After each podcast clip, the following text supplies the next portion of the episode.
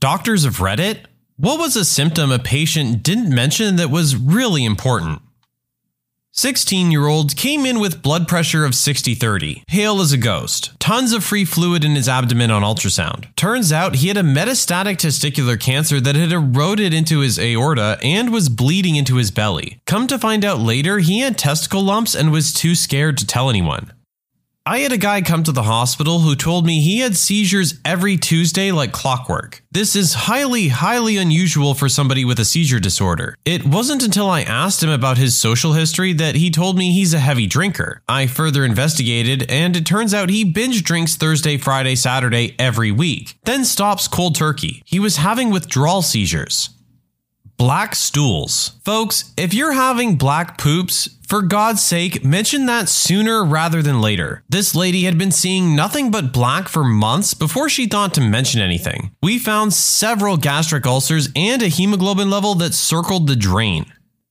Medical intern here. Had a woman come to ER complaining about stomach pain. Took her full history, did the exam and vitals. She seemed fine, mild fever. Made a preliminary diagnosis of gastrointestinus and presented to my doctor. My doctor, who's female, goes to her and asks why she came to the ER for something so mild. She says because she noticed blood in her stool. The doc comes out and asks me if I asked about her stool. I did, and she said it was fine. And I asked specifically about blood. She goes back in and asks the patient why she didn't mention that to me, and her response I didn't think it was appropriate to say it to a male intern. Turns out she had ulcerative colitis, needed a colonoscopy and long term medical therapy and possibly surgery. Guys, when it comes to medical professionals, don't feel the need to be ashamed. I can almost guarantee they have seen or heard way worse than whatever you have to tell them. I had a patient whose main complaint was a wrist sprain. Asked how he fell, and he said he felt lightheaded and fell down the stairs. After about 15 minutes of questions about his heart and other stuff, I asked him if he's had any vomiting. He said he vomits every day. I ask if it's red, and he says it's bright red every time. The kicker is, this was his usual yearly appointment. Dude was vomiting blood every day, and not only did not go to the ER, he didn't feel it was worth mentioning at his checkup. Chest pain. Guy denied ever having chest pain ever, told us he was able to chop wood and work on his land without any issues. He didn't meet any criteria for additional workup prior to surgery. During his major surgery, he had a huge heart attack. A cardiac cath showed that he basically had one very narrow coronary artery that was the only thing getting blood to his heart. His daughters, who were nurses, all swore up and down that he was healthy as a horse and never complained of heart issues. Then his black sheep other daughter arrived and said he actually had told her that he has terrible exertional chest pain every time he did anything, but that he didn't want his daughters to know because they would worry. He died a few days later. If we had known about his symptoms, he would have likely had his cardiac disease diagnosed and treated prior to surgery. I had a patient who needed a small sterile procedure done but had a latex allergy, and it was in bright red all over her chart. We used paper charts back then. We had just ran out of latex free sterile gloves. I went in to tell her she needed to come back in a week when we got them back. Then I decided to ask what happened when she came into contact with latex. Her response I get chlamydia. I'm sorry. Wh- what? What is this story? Is this woman serious? Did my sub I on a level 1 trauma ED a few years ago as a fourth year med student. Homeless guy with Hep B, Hep C, and HIV came in talking about a rash on his shoulder how it hurt, had been pretty hot out, and that that was where he was slinging his bag on. Looked okay, figured it was for a sweat rash, he was really in there for food, so was going to give him some cream and a sandwich and send him out the door. Was about to leave when I looked at his chief complaint again, and it also had testicular pain. So I asked him what was going on with his testicles. Lifts up the gown, and he has a tracking abscess through his scrotal skin and through one of his testicles. It was like a worm burrowing through an apple. Oh, I guess it's okay. Ended up calling urology and infectious disease, and the guy ended up leaving against medical advice because we were making him NPO without food in anticipation of surgery.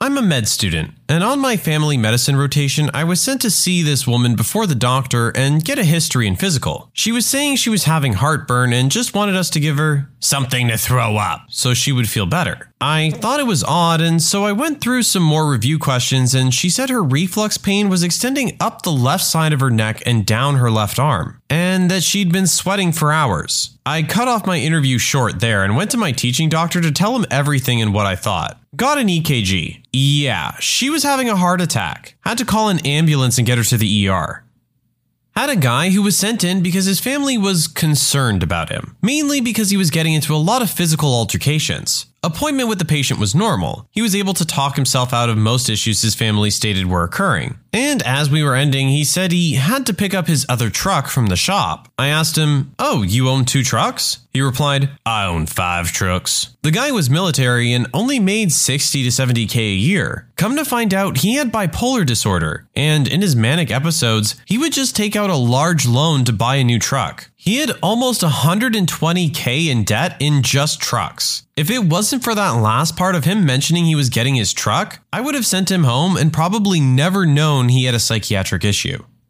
Saw a patient during a follow up for a gynecological cancer. She said she felt great. Exam was normal. She was relieved, but she was so anxious it set off my medical spider sense, so to speak. I decided to push a bit further, which led to this conversation. So, you said you felt good. Absolutely nothing else bothering you? Oh, you know, some small things. Nothing having anything to do with this. Well, why don't you tell me anyway? Well, I kind of have this weird lump on my belly, a sweat gland or greasy nodule or something. Doesn't really bother me, but I might get a dermatologist to have a look at it if it ever needs to be removed. Ah, I see. Could you show it to me? She showed me, and I saw a skin metastasis, clear as day. Don't know how the story ended because I moved to different service immediately after. But if I had to guess, her life expectancy was probably measured in months. Admitted a baby my intern year that had transferred to our facility for persistent vomiting following a surgery on a part of the intestinal tract. The transferring facility had wanted us to start the baby on a form of intravenous nutrition and offhandedly mentioned some low grade laboratory abnormalities that they had attributed to the baby just having had surgery. I go into the room in the middle of the night, the first representative of our medical team to meet the family, and in the process of gathering the history, ask the family what color the baby's poop was. The family replied that it was white or gray and had been since birth, and that they just thought that's how it should be. Record scratch, big red flag. We ultimately diagnosed the baby with a rare genetic disorder that required an organ transplant. A few months ago, a woman, 36 years old, consulted to endocrinology because she was getting fat without a change in her diet and she felt different. Asking more questions, she casually mentioned she hadn't had her menstruation for months and that maybe she was menopausic. At 36, we suggested that she might be pregnant and she said it was a stupid idea and that she knew she was not pregnant. We did some analysis and ecography and yep, 35 weeks pregnant. You give birth at around 40. I was once rounding on a patient in the morning that had come in for a stroke. I decided to ask some basic review of the symptoms questions just out of habit. And when I asked about changes in vision, he said yes. I probed further and he told me that he was using eye drops for something, but that he forgot his eye drops at home three days ago when he came to the hospital. For the last three days, the vision in his left eye was worsening along with eye pain and pressure. When I called his pharmacy to see what drops he was using, as I suspected, they were for glaucoma and he was having worsening vision loss due to untreated glaucoma, increasing his intraocular pressure. We got an ophthalmology consult stat. Medic here ran a call to a general sick person call and arrived to find a slender lady in her 80s. She wasn't feeling well and her granddaughter finally called 911. We run through our assessment and aren't finding much to go on. And then, me. Anything happen recently, like a fall or a trip or something like that? Well, I fell a few days ago and hit my head, but I wasn't feeling bad until a couple hours ago. Oh, okay. And you took all of your meds since the fall? Well, no, I didn't take them yesterday, just today. This morning, like usual? Well, no, I took them around two hours ago. Including the blood thinner? Oh, shnikes. Yelled to the other guys to grab the gurney. I didn't even need her to answer. I knew exactly what was happening the second she told me she took her meds right before she started feeling off. Subdural bleed. Didn't even matter how fast we drove, and we drove fast. She lost consciousness shortly after we got to the ER and probably never regained it. The blood thinner accelerated the bleed and she expired from it. It was such a terrible situation. Her granddaughter was really confused and scared at the sudden shift in our demeanor. It was such a large bleed and textbook case presentation that it was used as a case study for our quality improvement training. I'm an emergency medicine physician. I had an elderly gentleman come in because he fell in his kitchen. Didn't lose consciousness or anything. Didn't have any signs of trauma, but both eyes were slightly swollen, which he had said happened before the fall. Oh, and he forgot to tell me he also had a sore throat. He wouldn't have even brought it up if I hadn't asked why his voice sounded a little muffled. Took a close look at his throat. He had some pretty significant pharyngeal edema. He ended up having what's called angioedema, which explains the throat and eye swelling different from an allergic reaction. He ended up getting intubated and sedated and went to the ICU to protect his airway. He initially came in because of a completely inconsequential fall and got intubated and admitted to the ICU because of an, oh, by the way, doc, moment. Not a people doctor, but I worked as a vet tech for three years. Had a little tiny mini shih tzu in horrible health with a nasty attitude to match. You could seriously barely touch the dog, and she was very, very sick. The only reason we were able to do anything for her was because she was so small. The owner comes to visit her one afternoon and casually mentions to us that she's deaf. Poor thing was scared out of her mind and did remarkably better once we learned to let her know we were there before touching her.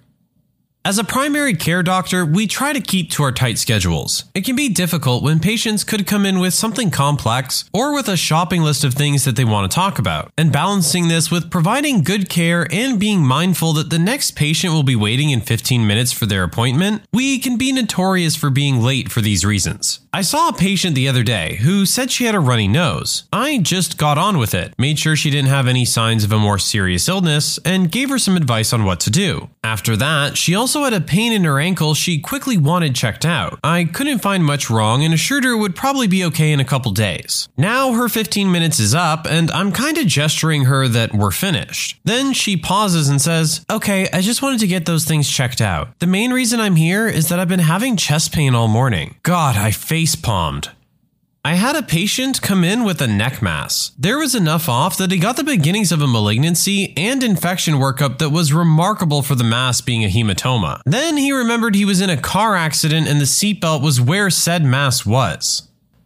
I was discharging an elderly man in a wheelchair who had been treated for a urinary tract infection. At the end of the conversation, I suddenly realized, somewhat embarrassingly, that nothing in his papers told me why he was in a wheelchair. So I asked, Why are you in a wheelchair? Because I can't walk, he answered. Well, uh, fine, but why can't you walk? I don't know. Okay, how long have you been in a wheelchair? Since I was admitted last Sunday. Okay. At some point, everybody in health experiences how difficult it can be to get information from patients. A good tip is to ask specific questions. So I followed up with Did you have any problems walking a month ago? Oh, no, no problems. I went for daily walks. At this point, I had to get up and do a neurological exam and found almost total loss of motoric and sensoric function in the lower extremities. Turns out he had a metastatic cancer compressing his spinal cord, and since he hadn't mentioned his quickly deteriorating legs, he had just been put in a wheelchair at admission with no further questions asked. As a kid, I was always out of breath and could hardly do any physical activity. When I would run or laugh hard or go up the stairs, my arms and legs would tingle. Thought I mentioned that to my parents a few times, but at the doctor, all that was ever said was I wasn't very active. Ended up passing out in gym class at age 8 and being diagnosed with a cardiovascular problem about a month before it would have killed me. The tingling and dizziness should have been a good clue.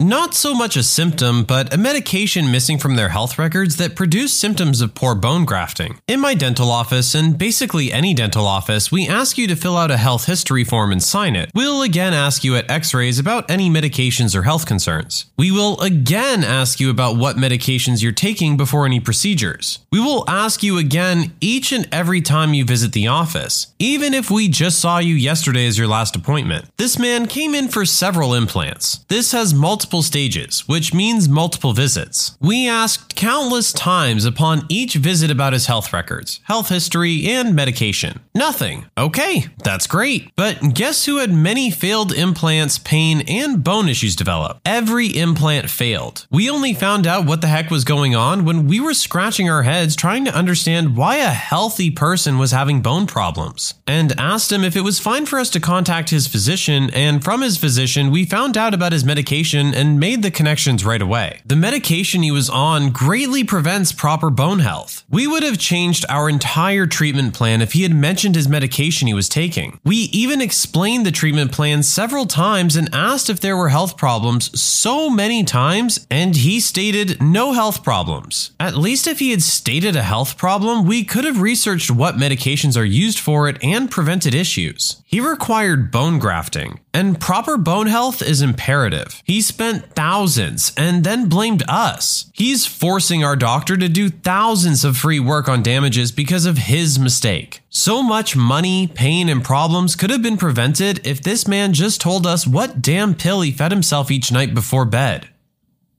I'm an EMS worker, and one day my 62 year old neighbor calls me up and tells me to bring my blood pressure thingy. She's a retired cop and one of the coolest people you'll ever hope to meet. She's also stubborn as a mule, so I'm thinking immediately that if she's asking me for a once over, things are not swell. So I head up with my cuff and stethoscope and ask her what's up. She tells me she's felt off for a few days, dizzy at odd times, and exhausted. I take her blood pressure as she's sitting in her chair, and it's fairly normal, but she's still acting off. Her eyes are red rimmed, she's pale, and then I notice a bruise on her chin. I ask her about it. She tells me about getting up to go to the bathroom the night before and the last thing she recalled was walking back into her bedroom. She woke up later on the floor. In my world, that's just cause for a ride in our Weep mobile. But again, we're not dealing with your average little old lady. So I'm essentially now trying to convince her gently that she needs a doctor's opinion. I did a couple of quick tests to rule out a stroke, and she passed with flying colors. I do a postural, where someone goes from sitting to standing and you check their blood pressure to see if they're compensating, and she's down a solid 20 points, but is of course playing it down as not a big deal. As we're negotiating, I tell her, Look, you wouldn't call me up here for nothing, so we need to figure this out. Then it finally comes out. She's had dark and tarry stools and vomit. Well, that was the end of negotiation. Ambulance was called and she was rushed to the ER where she was immediately given a blood transfusion because of a massive GI bleed. I'm still surprised her blood pressure was within normal ranges both times, but I've chalked it up to the amount of vinegar she has in her.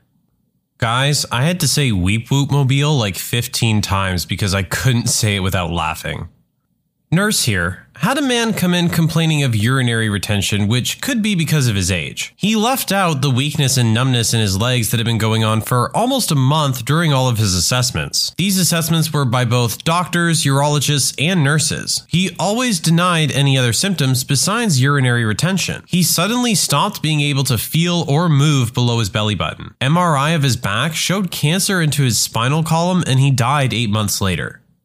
So, triage nurse doing phone triage. Member had high blood pressure, 180 over 90, due to not taking blood pressure pills. This was not outside her unmedicated baseline. I asked if she was having shortness of breath or chest pain. She said no. Booked her a same day appointment after talking with her provider. She was having a heart attack with both chest pains and breathing issues when she came to her appointment. Don't lie, people, seriously.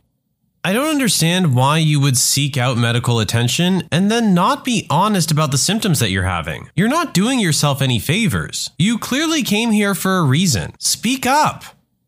Exhaustion. Not just being really tired at the end of the day, but unable to function exhaustion. I would wake up in the morning and then two hours later need to take a nap that would sometimes last until 3 or 5 in the afternoon. I told my doctor and she ran blood tests, thinking it was my thyroid, but nothing came back abnormal. I was 29 years old. She kind of shrugged and figured it was hormones. A few months later, I noticed rectal bleeding, went back to the doctor to be told it was hemorrhoids, and just waited out. Turns out it was stage 3 rectal cancer. I was cancer free for almost three years until it reappeared in my lung. Now I'm stage 4 and about to begin immunotherapy. I'm lucky because my disease is regulated to only a tiny spot, and I have a rare mutation that qualifies me for immunotherapy, but it's still an absolutely terrifying situation. Feeling extremely tired all the time is one of the first notable symptoms of some cancers. Please don't let your doctors ignore it. Kind of tying back to what one of our previous posters said, unfortunately, yes, a lot of the times these doctors are on a tight schedule and need to get to their next patient as quickly as possible. It's not that they don't care or aren't looking close enough, it's just that they feel a lot of stress due to their time constraints. And especially with something like exhaustion, I feel like it's very easy to go unnoticed. We all have to be careful and keep an eye out for ourselves. If you feel like something is wrong, talk to your doctor. When you subscribe, make sure to hit the bell to turn on notifications. Put the playlist on in the background to finish listening to all the stories linked at the top of the description. And if you like Am I the Genius, give Am I the Jerk a shot, linked in the description as well. Either way, thanks a lot for watching, and we'll see you guys next time.